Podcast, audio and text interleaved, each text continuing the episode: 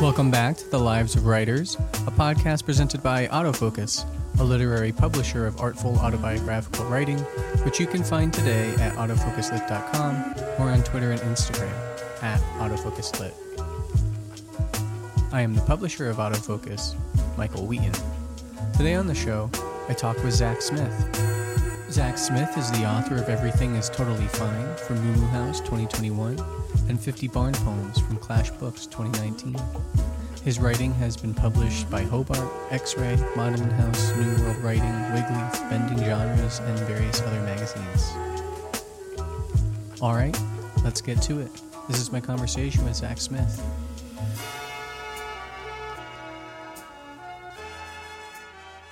Well, for a long time, I was in I was in grad school for about four years uh, for linguistics, and it really sucked all the creative energy out of me, uh, especially writing. I Mhm. didn't really, uh, you know, because it's like with any academic grad program, it's just a bunch of reading and writing for science stuff. So, uh, yeah, I felt kind of like squashed. And then when I got like a job, instead of in grad school where you feel like you have to like be working all the time, even if you weren't working, and then you felt bad for not working, just having like a nine to five meant like I had some of my life back. Mm-hmm. Uh, and so I started getting back into reading, which was the first thing. Like for a long time, I hadn't read any uh, just like fiction books for a few years. Uh, so that was a lot of fun. I just devoured a whole bunch of books. You know, I'd read on the commute and I'd read it at home and stuff. And then, um, and then I just like wanted to read more contemporary stuff that's coming out online. And uh, it just sort of, um, I tried, you know, like anyone else, I tried writing a novel that sucked. Uh, and so I gave that up. And I tried writing another novel, which also sucked. And then I started writing uh, shorter stuff and figuring out what I really wanted to do. And uh, who were you reading at that time? Any like anyone particularly stick out as being like particularly influential? Yeah, let me think. So I think like for my birthday, just a few months before I, I got the job, my friend had got me uh, uh, Karl Ove Knausgaard's My Struggle Book One and a couple other Mhm. books, and that really stuck with me. I really liked that a lot. So I remember reading that and maybe the first two pretty quickly, and um, you know, in, in his in those books, I think especially in book two and then later in book five, he talks a lot about other Norwegian writers. as probably Mhm. because he went to like writing school.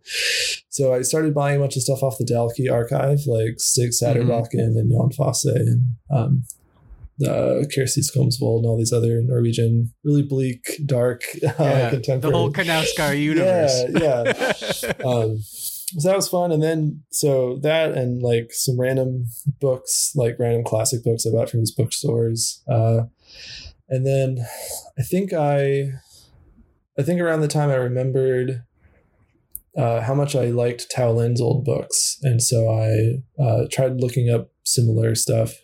And I think I bought a Sam Pink book uh, based on like the algorithm recommendation. Hmm and then I think through that, I think I bought like Rontel by him, and I just remember laughing a lot reading it, and then seeing that like you know he was online and still writing, and he had a book on House of Vlad, and they had a book by Bud Smith, and Bud Smith was writing a lot, and he had that Double Bird book out, um, hmm and so that's where it felt like a lot of the buzz was, or like a lot of interesting stuff uh, that I ended up liking a lot was happening. So just sort of like through there, I think that's how I ended up finding most of the indie lit stuff. The internet's a wonderful Yeah, place. I was happy about it. I thought for the for a while of, of all the algorithms, I think Thrift Books, which lets you buy used books, actually has one of the better recommendation algorithms. Really? Yeah, yeah. Interesting. Look at that. Useful information.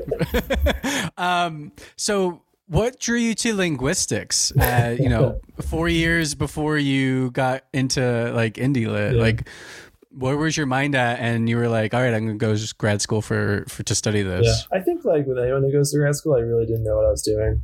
Um, you know, like I went to college not really knowing what I wanted to do, but it was back when everyone told you to go to college, and I guess uh, my favorite classes at the time were my Spanish classes because I tested Mhm. into like non-beginner Spanish, so it was actually interesting. We like read stories and stuff, and I liked it a lot. But I always had a hard time like just talking to people or you know doing the things you're supposed to do when you're learning a language.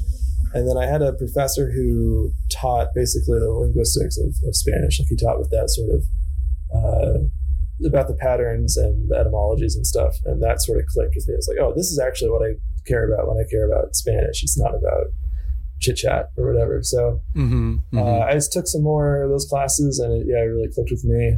Um, I, I was lucky that the school I went to had like a, a grant based, a grant funded like email list for linguistics that they would hire students for minimum wage to Mhm. like edit emails and update websites and stuff. So I did that, and then yeah, I just like didn't know what else I was going to do. Um, figured I was going to grad school and try to be a professor because I at that Uh-huh. point had been in school all my life and I was like, you know, it's I think about it a lot. Like when you're a kid and you're just in school, like the number of jobs you're exposed to is very limited, and so I think Yeah. everyone just thinks they can just teach. Um, So Uh-huh. I did that, and then I realized it was definitely not going to happen. Like the academic system is completely fucked. Uh, so yeah, I dipped. Yeah.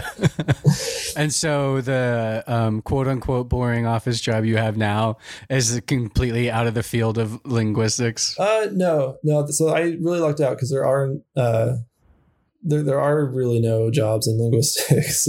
Yeah. uh, so I I got this like uh, uh, it's basically like a computational linguistics role um, for this Mhm. tech company for like uh um for like chatbot stuff and conversational stuff. So uh, yeah, I was able to. It was a good like transition because then I, I felt like I had something to contribute that wasn't just like industry experience, and I worked with like, you know, like you talk to to someone who's like trying to sell a product and they don't know how people talk, and so you're like, you know, you shouldn't uh, expect people to say whatever to interact with your thing. They're probably going to say this or that. So uh, Hmm. yeah, that's sort of where I broke in. Cool. And so when you first started, was it was it you you were writing again? Like when you got kind of into the indie lit? Was it writing again, or was it really kind of more like writing for the first time seriously? I guess. Yeah, I think it's probably the first time. Yeah. yeah, I'd always had like a few little projects for fun, but nothing. Uh, hmm uh, I took like I took one creative writing class in college, uh, which I enjoyed, but didn't really do anything with. Um, but I remember enjoying that a lot. And in grad school, uh, when I got super bored and like really depressed, I got in my head that I would like start a satirical linguistics, like kind of uh, like lit mag or whatever. hmm Um, but no one wanted to contribute to it because it was this really stupid idea. So I ended up just writing everything myself for like two issues and then gave up on it. yeah. So I like I had writing projects that I enjoyed and I, I wrote some like satire articles for this linguistics website, but it sounds really fucking lame to say it to, to another person. It doesn't to hear. You might think it's lame, but I took like one linguistics class in college, and I was kind of fascinated by it, but I was also kind of humbled by how hard it was. Oh, Um, there's a lot. I don't know. To me, it was really challenging. I guess there's just maybe I uh, didn't know what to expect fully Yeah. from like a linguistics class, and- but it kind of blew my mind. yeah, I mean, I, I still think it's mostly pretty cool. I just got kind of burned out. It's like Yeah. it's it's a tough thing because yeah, like you, I think a lot of people have different perceptions of what it's going to be. They think it's going to be like voice training or accent training or Mhm. like how to how to do grammar good or something. But yeah, it's mostly like, isn't it weird how sounds change? so tell me about your relationship and friendship with so i wasn't familiar with him until i read your work but uh giacomo pope and kind of how that started and um yeah Yeah, sure. I mean, it was yeah. pretty fruitful. Yeah. Like, I mean, it was pretty fruitful. You, you have one collaborative book together, Yeah. and then you guys kind of did like intertextual stuff with your other books with like the book blurbs. But I'll let you kind of explain um, what was going on there. yeah no this uh yeah we're good friends and and it was a lot of fun but i think uh i think we sort of both joined twitter around the same time and uh you know we have a similar background in being interested in a lot of the same kind of writing uh so we just ended up like following the same people or seeing each other show up uh and then i think um he i i have some music on the on the internet and he found it uh, and liked it and like bought the digital version of it. Um, Mhm. And I offered to send him a cassette, and he's like, "I live in the UK. Don't spend twenty eight dollars to send me a piece of plastic. I'm Uh-huh. not going to listen to." Uh, so we started talking there, and then that was around when, um, yeah. So we just got talking then, and and uh, he wanted to start neutral spaces, uh, and um, because we talked a lot about how all these writers are publishing a lot and doing great things, but there's like very little record of it online. Um, you know, a lot of authors don't have author sites and stuff like that. So mm-hmm. um, he wanted to, uh, you know, make this website to host these little pages for people, especially for authors that he liked a lot. Um, so we just talked like sort of in terms of scheming is how I like to put it, like these project ideas. And uh, so I was sort of around and involved in helping like test and experiment with all these little ideas he had for neutral spaces. And then for like a like maybe a year or two, there was this sort of bloom of a bunch of people getting on board and, and having a lot of fun. You know, there's like a chat room. He started the blog uh, with invites and, and people would, would experiment there. And there was a, this collaborative writing space called the stream where a lot of people would jump in and just sort of add anonymously content. Um, and so we just had a, basically just had Twitter group chats and direct messages and stuff. Uh, just you know talked about normal life and writing and what we're reading, what we like and didn't like, and all that. So uh, um, yeah, I think that's where collaboration comes from when you're just friends with someone with similar interests. So basically, when um, my book, uh, 50 Barn Poems, is coming out, we were laughing a lot about the idea of blurbs and like getting blurbs and mm-hmm. who to ask and uh, what people would write or what they would say. And um, yeah, I think he just liked the idea of like this set of 50 things about one topic. And he sort of ran with the joke and wrote this 50 barn blurbs. uh, and then we pitched it to Clash and said, can we just print 50 of these for the pre order? And they're like, yeah, sure. Um, and then when his book Chainsaw Poems and Other Poems came out, I, I returned the favor. So I wrote Chainsaw Blurbs and Other Blurbs, which is another book of mm-hmm. 50 blurbs about his book. Yeah, I love that. And so did the 2 billion shirts book was that did that come after the blurb yeah. books um, so tell me a little bit about that. Well, I guess what I'll say is, so I, I read it, and when I was reading it, so this is kind of like it's like a book, and it's like a back and forth of like sentence fragments. Yeah. There's like some complete sentences, but kind of sentence fragments, and like the logic of it's kind of funny mm-hmm. to see like where one thing goes to the next.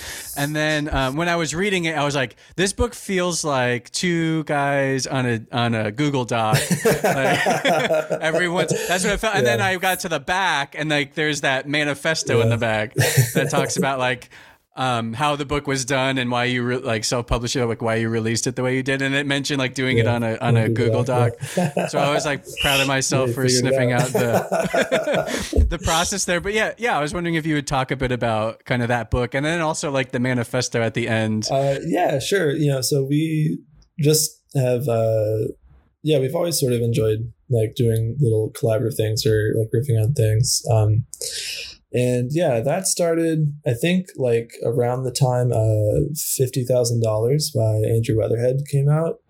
Um, you know, a lot of people were talking about it because it's a great book. And also, um, but part of what we thought was funny was all the like press surrounding it was people saying, this is a um, it's like a book length poem that's um, these like really short lines that are like triple spaced, and that was like a big thing. Everyone mm-hmm. kept talking about how much space there was on the page, and it was sort of yeah this semi plotless, fragmentary kind of kind of thing. Um, you know, we liked it a lot, but we just thought that was like funny messaging, and we're like, we should write a, a triple spaced, uh, fragmentary poem. book like that and then it started as a joke but then we just really did it and like spent yeah. a lot of time on it and you know but, um, work on it, and edit it together, and all that. Um, and around then, Giacomo had been like sort of, I guess he wasn't really fulfilled by the experience of publishing his book of poetry, mm-hmm. uh, and like the promotional aspect of it, and the idea of like books being perpetually something that you have to promote. And so mm-hmm. um, he's like, you know, so we started scheming like we usually do, but about how we would put it out. And so, you know, one idea was just to make like very limited copies or make like way too many copies or just put it for free on the internet.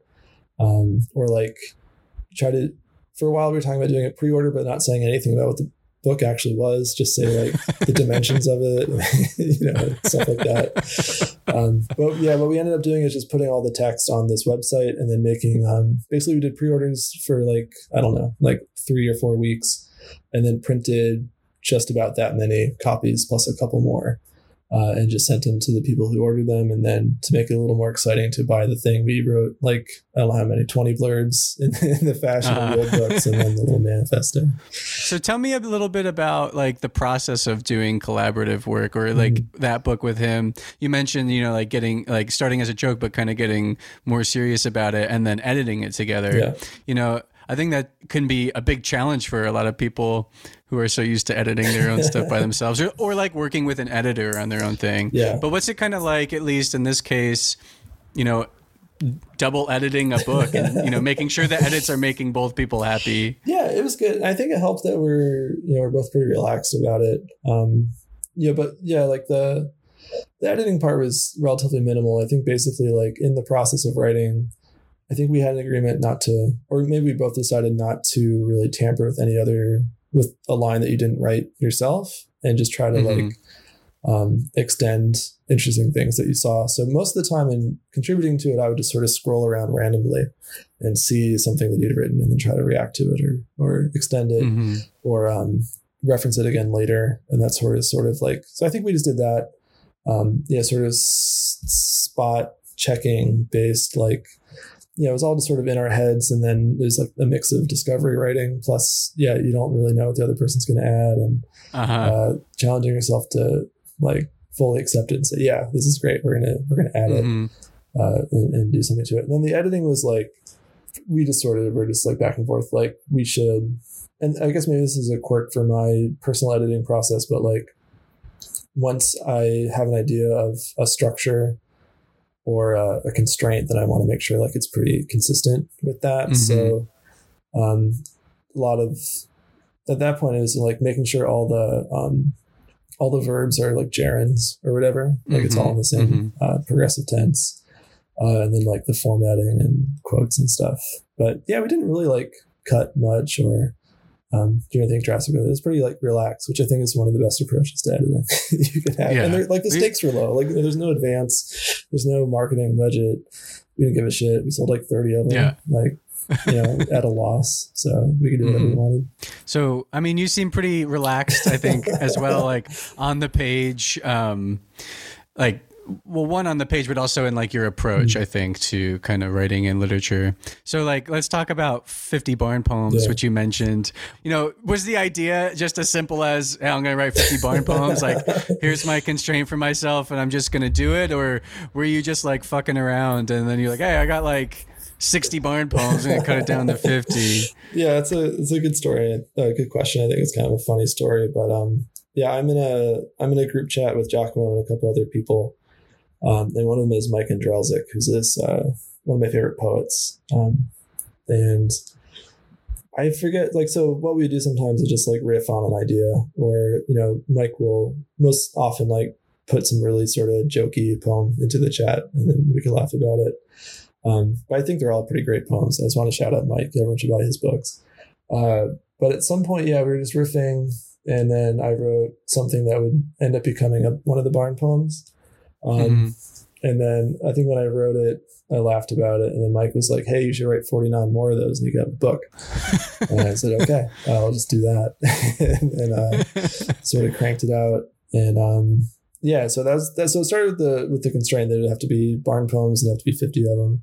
Um, uh-huh. And yeah, I ended up writing a lot more and then cutting a bunch and then uh, merging a bunch of the ideas into mm-hmm. sort of this uh, the numbered section poems and sent it out, and there it was. Yeah, it was, it was a really quick, quick and dirty and fun thing. I didn't want to overthink it. I didn't want to like, um, yeah, that was part of the the the fun for me is that it was kind of so stupid that it might be good, and then I I thought it turned out well. Yeah, it it works. It's like in some ways like a poem and a joke in its form. Yeah. Like there's a lot of relation there. Yeah. But I think, particularly in your work, you can see how a poem and a joke's form can be very similar. Yeah, no, yeah, I, I would agree. I think they're oftentimes I think jokes and poems are trying to do the same thing. We're trying to surprise to get an emotional reaction out of you in a, in a sort of tight format. Yeah. Yeah, and I think like You know, when I was reading it, it felt very much I could feel the the play within it. Like Mm-hmm. they're like exercises in um in like sense of humor in a way. Like like how far can you push this kind of this kind of voice and like approach that it's like you feel the same voice and approach in each poem, Mm-hmm. but like the surprise is like you're not sure like exactly how you're gonna do it or how you're Yeah, gonna approach it. I think for me, a lot of the humor in so I didn't like necessarily approach it thinking like this is going to be a bunch of jokes that'll like make people laugh. But Right. the most important thing was sort of making myself laugh doing it, and a lot of that is the was the approach to the larger idea of it. Like it's, uh, I, I think it came together well, sort of like as a challenge to people to say like take this book seriously because it's it does a lot of really dumb shit and it's small and it's got this like uh stupid gimmick to it it's got way too many uh blurbs in the front that are like yeah, but that's legitimate. but but it's like its own piece. yeah and so i think that's what i mean like it all sort of like came together to and i think elizabeth ellen had a good blurb on it where she's like i can't really tell if this is making fun of poetry or books uh, and that's what she Uh-huh. liked about it and i think that was a good That's a good blur. yeah it, it, it's like some of it's so um deadpan Mhm. like in voice and it's like the deadpan humor you know like Yeah. when someone with a deadpan delivery is telling you a joke sometimes you can't tell if it's a joke or not Right. and that's the joke yeah yeah yeah yeah like i don't think that's every one of your poems but like there's stuff in in that book where I, I felt like that and i also see it in Mm. uh, everything is totally fine Mm. where there's like it's usually some of those more like really short pieces like where like it's so like it's so short and so simple that the sentences are simple the concepts are simple but like you kind of get to the end and you're like wait what?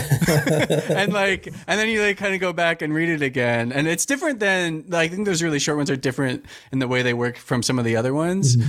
but i definitely um felt that sense of humor like translate from one book into the next. Thank you. Yeah. Um yeah into those pieces. Like do you do you do you kind of see yourself that way as a writer at all? Like almost as like one of those stand-up comics who just kind of have like a, a deadpan delivery? Because i do feel like stand-up is influential Mm-hmm. to the work at least to me like do you find that as well or do you not usually listen to stand-up Uh, you know, I think it's a good observation. I don't. So you asked the question about like if that's sort of my intentional approach or branding. I don't really know. Maybe I guess so. Um, I, I do think of the books. Yeah, I think everything is totally fine. It's sort of an extension of um, wanting to scratch a similar itch that I was getting out of Fifty Barn poems, especially the sense of um, trying to uh, write stories that didn't feel like stories or sort of asking you to uh, I don't really know how to put this without sounding like super pretentious because I'm obviously not the first person to like think this way or try to write stories like this, but I I enjoy the idea of like someone who takes themselves really seriously as a poet reading 50 barn poems and feeling like I'm making fun of them.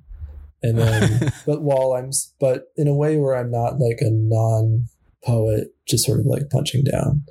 Like it's it's poetry that doesn't take itself too seriously. It sort of challenges you to to not take it so seriously too. And and then with everything is totally fine, it's sort of an extension into the story realm.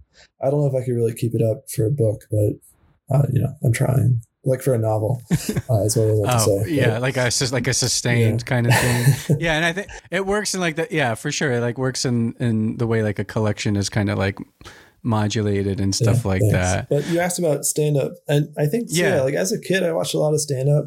I haven't really watched any stand up comedy in like I don't know ten years. I don't really know what the state of stand up comedy is now. Yeah, no, Um, me neither. But I was uh, I, I was talking to another author, Blake Middleton, and he mentioned the book reminding him of sketch comedy, like the Eric Andre show. Uh, and I think that was a pretty good um, reference point to make because yeah, I definitely I really like uh, a lot of sketch comedy or the idea of sketch comedy, like these little nuggets of a sort of absurd idea. Um, and some of the most effective ones are the most short ones. Uh, Mhm. and they're sort of at least like um, I don't know. there- There's a lot of different types of, of sketch comedy, but the ones that I like the most are you know in that vein of alternative comedy where it's it, it's funny but not for traditional reasons where you're like satirizing a type of person or or making like a pop culture like pop uh, joke about politics or something like something a little bit more Mhm. interesting. So uh, yeah, I think that's definitely been like as much of an influence on my writing as like other writing has been. Yeah. And I think that, you know, like one thing that's really interests me about your writing is because, like, on the surface, it feels cast off, Mm. like effortless. But I feel like I can tell, and you can, and you can correct me if I'm wrong, but I feel like everything is so tight that it's, it's like you work to create that illusion hmm. in a sense that, like, it, it it looks and feels effortless, but there's something about the sentences where I get the feeling like when you write a piece, you just you start with a sentence and then you go to the next sentence, but you you won't leave a sentence hmm. until you know like you've got it tight and don't need to go back to it. Like it's Yeah. clear enough and and I think maybe more importantly in your writing like it has energy. Like to me every sentence in your work has energy. Oh, thank you. Um, and is that something that that that you would agree with? Like, do you do you think like you you work a little to kind of create that illusion of maybe simplicity or like effortlessness, but and but but do you really like work at, at your sentences a lot? Like I suspect. Uh, yeah, that's funny. That I guess yeah, I don't know how to respond to the uh, the question of do you want to come off as it being effortless? I I like that kind of question. Um, I don't know. I can't say like yeah, I, I worked a lot on it. Uh, there was a lot of editing that went in. Um, yeah, like a lot of pieces went through a lot of like everything's been pretty edited, like honed in. Mhm. Um, but I think part of that energy comes from like at a certain point uh, recognizing that it was a collection and then I wanted to have sort of a cohesive sense across it. So I had the benefit of taking the editorial process from one story to the next um, to sort of like align them. Uh, I think you Mhm. know there's a lot of collections out there where someone's just like, this is just all the stuff I wrote between these two years, and it doesn't really make much sense as a mm-hmm. as a collection. But like coming out of Barn Poems, like I think a, a collection book, especially of poems or stories, I think has to have like a it has to act as a as a unit itself um, Mhm. and sort of have a central thesis, even if it's not super clear what that is. Like to the reader, I think it it there's definitely a difference if you have that. Uh, Yeah. yeah, Or so- or like a like a unified like a unified aesthetic. yeah, kind of wh- where like you feel like while things change throughout the collection like it's coming from one controlling consciousness Yeah. and, and kind of like the same access point yeah. It felt important to me, yeah, to be like you know, it's this is a this is a book, like this is an object itself. It's not just a uh, like a survey of my many talents or whatever. I don't think that's super interesting. I, I'd rather it be Mhm. like a singular experience. Yeah. yeah and kind of with that i also like i think speed is um, a big facet of your work too and i think some of it is from the arrangements of sentences like sentence types where like you almost always will start with like a, sh- a short simple sentence not all the time but like a short simple sentence.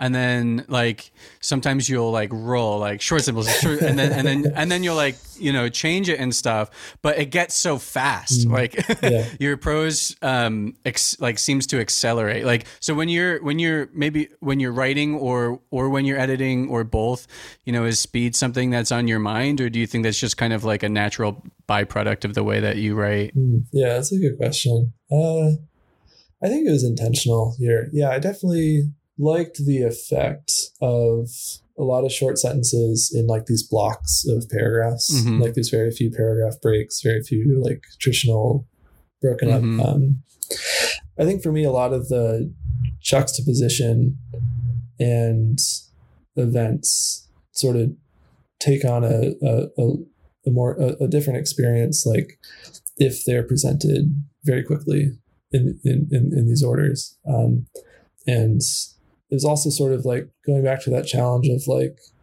I don't I don't really see much of a purpose in like showing off that I can write a good sentence. I don't think that's a really Right. like exciting goal. mm-hmm. You know, I don't want to say like, hey, look at my really cool metaphor and my, you know, whatever. So uh, I think those are sort of a natural consequent. Yeah. and then you're just kind of like in the editing you're just kind of ramping up what you're already doing Yeah, yeah, and you know, like a lot of the editing is is I uh, is for for pacing and and for transitions. You know, I think it's Mm. um, you know, like very first drafts of a lot of these things will spend, you know, too many sentences on one idea and then not enough on the next one, or the transition isn't too clear, or the transition is too obvious, or you know, something like that. So, yeah, a lot of it's like sanding down, I guess, to to make it smooth. Yeah, and I f- and like part of that, I think, kind of speaks to the kind of work you do, where it's like as a reader, the momentum's not from like you don't want to turn pages necessarily. Like there's Mhm. plot, I, like not to say there's not, but like I think what's compelling you to turn the page is not necessarily the plot. I think it's the point of view and the style Mhm. that somehow creates the momentum and gets you um, to want to turn the page. And I think it's the same way with like, you know, like your first sentences, where like you read one of your first sentences and like you want to get to the next one, um, in a way that I feel like y- you seem to be very good at like writing a first sentence that moves you to the next one. And like when I was looking at it, it's like sometimes it's like the simplicity of the sentence that does that, where like you're giving enough information to make you interested, but not nearly enough Mm. To to like read the sentence and be like, okay, I understand that sentence. Like you really want to get to the next one to see where you're going. And like sometimes in a comical way, Yeah. like one of the pieces starts with like my favorite first sentence in a way is the one that's just like we were in a place or like something like that, and you're like, oh come on, like I have like it's like it's almost like I felt like you were laughing at me, like giving me like the simplest sentence you could possibly give me. And then being like, you're gonna go to the next one. Yeah. Like, good, yeah. um, but you know, like when you write a first sentence, you think like the sentence you start with is oh, is gonna often remains the first sentence, or in your Mm. process, do you sometimes not start with the sentence you think you're gonna start with? Yeah, interesting. And I think this maybe ties back to your impression on like them being sort of like dashed off, but no, I think it, you know, like I put a lot of care into like figuring out the idea of the story and then how to how to best serve it, and that can include the first sentence. But you know, in in other ways, um, like speaking of first sentences, one of my favorite and stupidest jokes in the book, joke in like quotes or whatever. It's not a joke, but, but you know, like something that made me laugh to include was there's a story about being uh, a, a bank teller at a bank and Uh-huh. then doing things related Uh-huh. to being a bank teller at the bank, like throwing money around and getting fired. Mhm. And then towards the end of the book, there's a story that starts with I was a bank teller at a bank, and then the rest of the story has nothing to do with being a bank teller. And I, I guess maybe it's like what I wanted to try to do in the composition of the book and the stories themselves was reflect this theme of like purposelessness and absurdity. And then in mm-hmm. the structure of the stories themselves, because it's really whatever you want it to be in a story. And that's part of the fun. Like, I think a lot of people are too self conscious to write something that can be misinterpreted as stupid. Uh-huh. Uh, you know, I, I think a lot of people are, and maybe I'm projecting, but I think a lot of people want to be taken seriously as writers, even if they're writing something that is supposed to be funny. Right.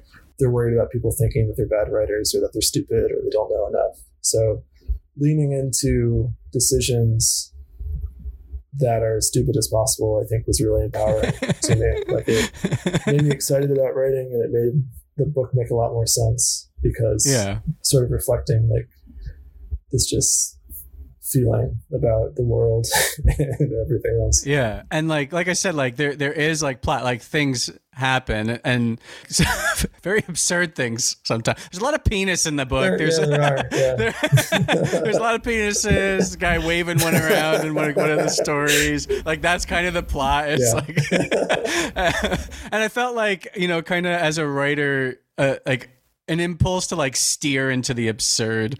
Like as you're kind of in the momentum of sentences like in a way like looking looking for it and then like when it appears to you like just going right at it like without over overthinking of it. Do you do you feel that that sense in your work too? Yeah, where yeah, like where you're kind of definitely, at the wheel and i'm like let's where can we go? Yeah yeah it's yeah exactly. Like it's i really did spend a lot of time figuring out like especially as a process for figuring out where to go next in the story like what's the stupidest thing that could happen or what's like the, the worst way to end a story? Um and yeah, just and then just doing that, just do, just following whatever idea popped in, or um, you know, or like having some ideas of like, wouldn't it be really great if a story ended by telling you that I'm not going to tell you the rest because it's a long story. Like that would be really funny. and then finding a, a, story that I'd already been working on, and so we're working that into it, like that kind of thing. Yeah.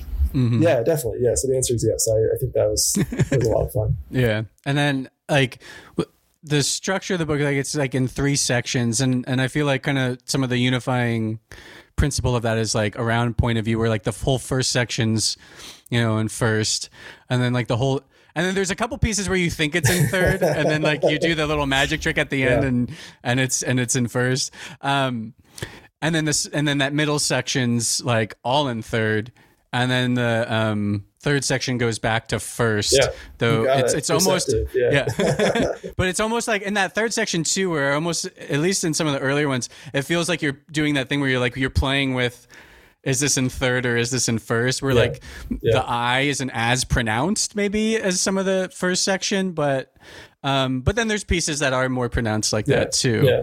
Um, I'm glad you picked up on that. That was definitely the the section. Yeah. division. Yeah, and I like I like that a lot too because each section kind of had its unit, and I and it's like I don't know I I like when third gets sprinkled into collections too, but I also just I don't know I just really like the idea of splitting it like that. Yeah, I feel like I've read a lot of collections where, yeah, like you're right, it'll be like 60% first person and then a couple third persons, and maybe they'll change the gender of the character, and then there's like one second person, like for no reason. And yeah, it just, yeah, this kind of goes back to my sense of like, this is me proving to you that I'm a writer. See, I can do it. I can do a first person story. I can do a second person story. I can do a third person story. I can do a story in the past. I can do a story in the mm-hmm. present. Mm-hmm. and it just seems so stupid to me to like to see that. So yeah, and like and the points of view, like when you're in first, like you inhabit a lot of a lot of different people. Yeah. Um, but I think like coming from like you, like the central consciousness, like each person's kind of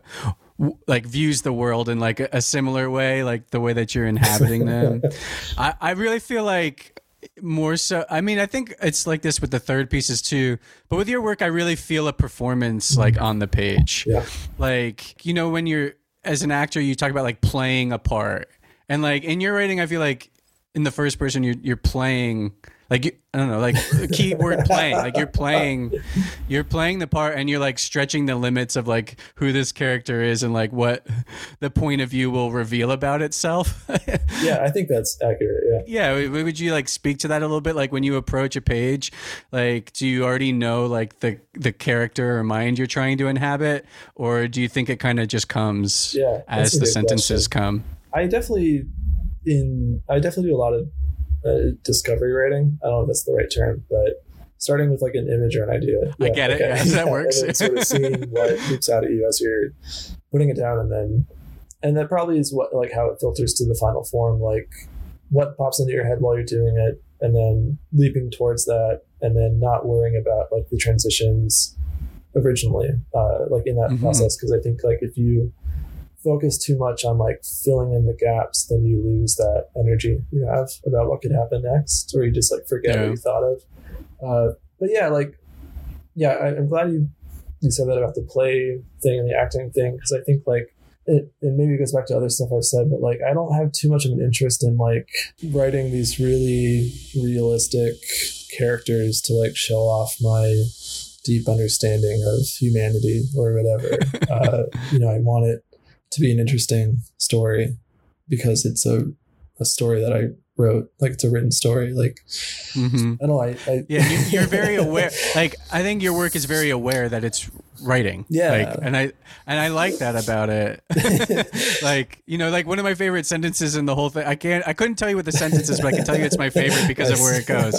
Where it go, where it goes, like you start the sentence and you and like in the middle of it, you're like, I don't know, whatever makes the sentence work. Yeah.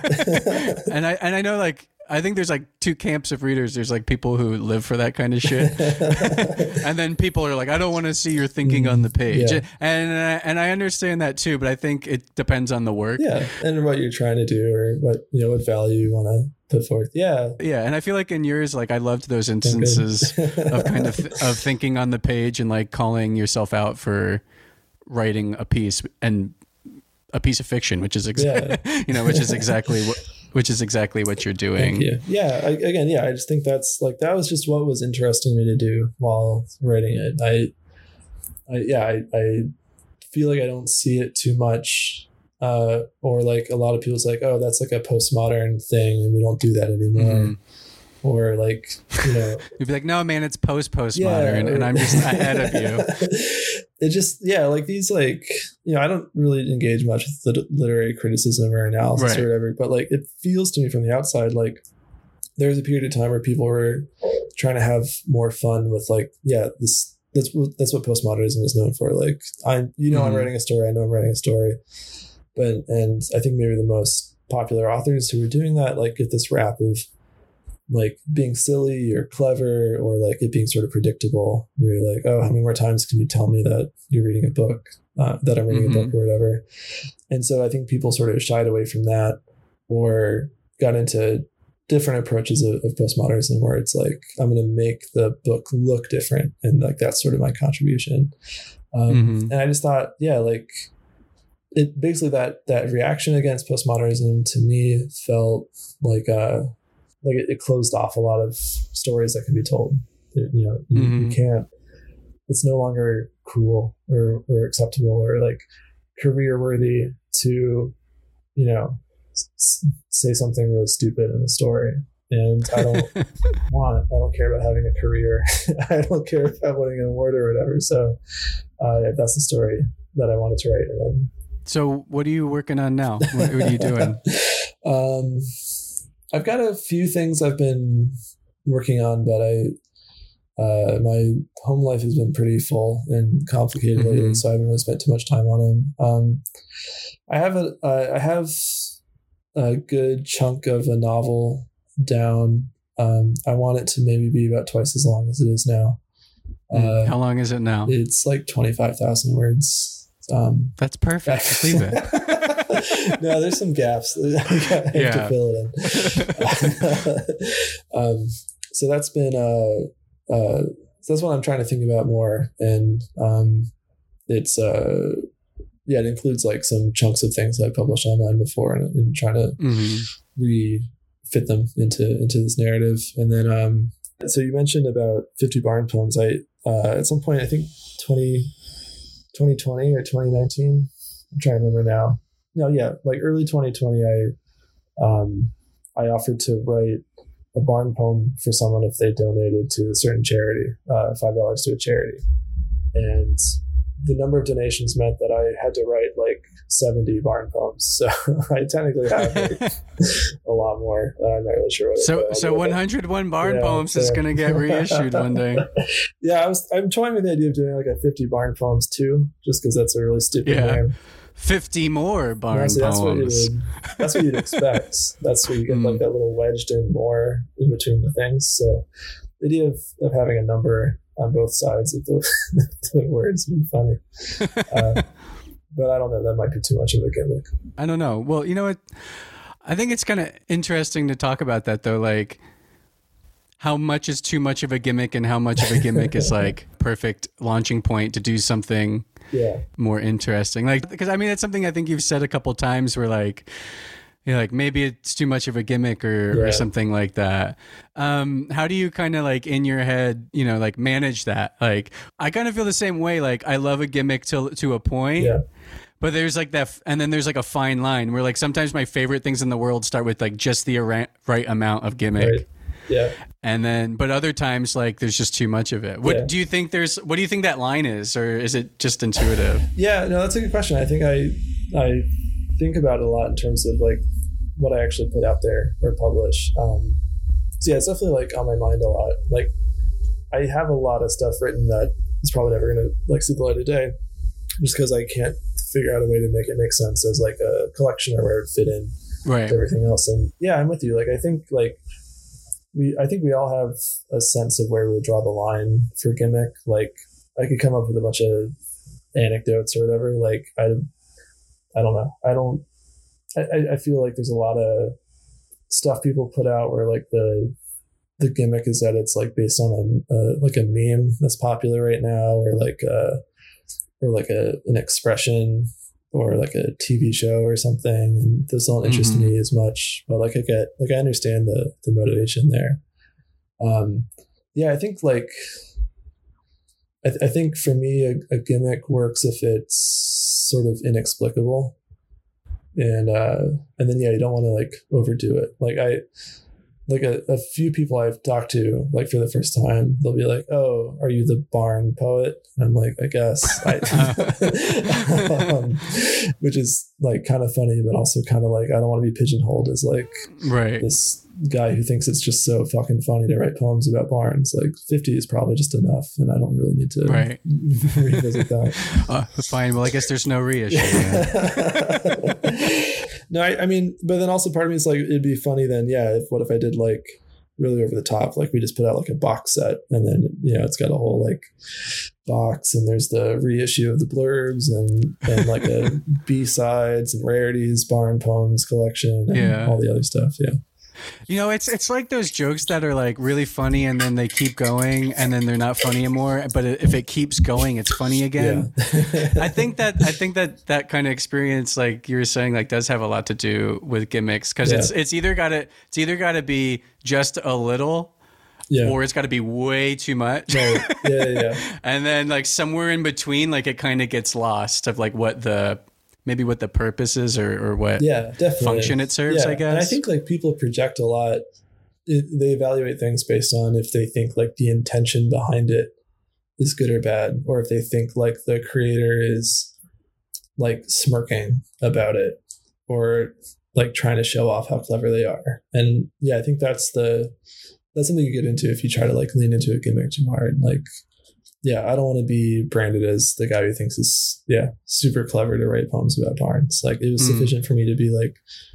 I, I think like inexplicable is a word I go back to a lot for things that really appeal to me, at least when reading. Like I really like stories where something inexplicable happens. I really like stories where there are themes uh, or experiences that don't make a lot of sense, but like aren't necessarily jarring in that sense. Mhm. For me, what I like about all the books that I've put out is that they're not necessarily reducible to like these predictable formats or jokes. Like even in barn poems, there's like real poems or like weird images that aren't all necessarily funny.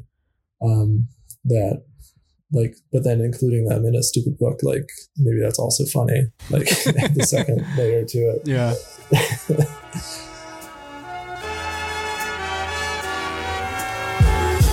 that's my conversation with Zac Smith.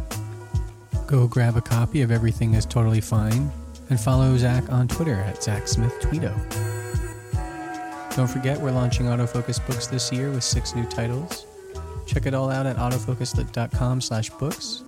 And our first one, Mike Nagel's Duplex, is out next week. So be on the lookout for that. And that's it. Thanks for listening. Till next time.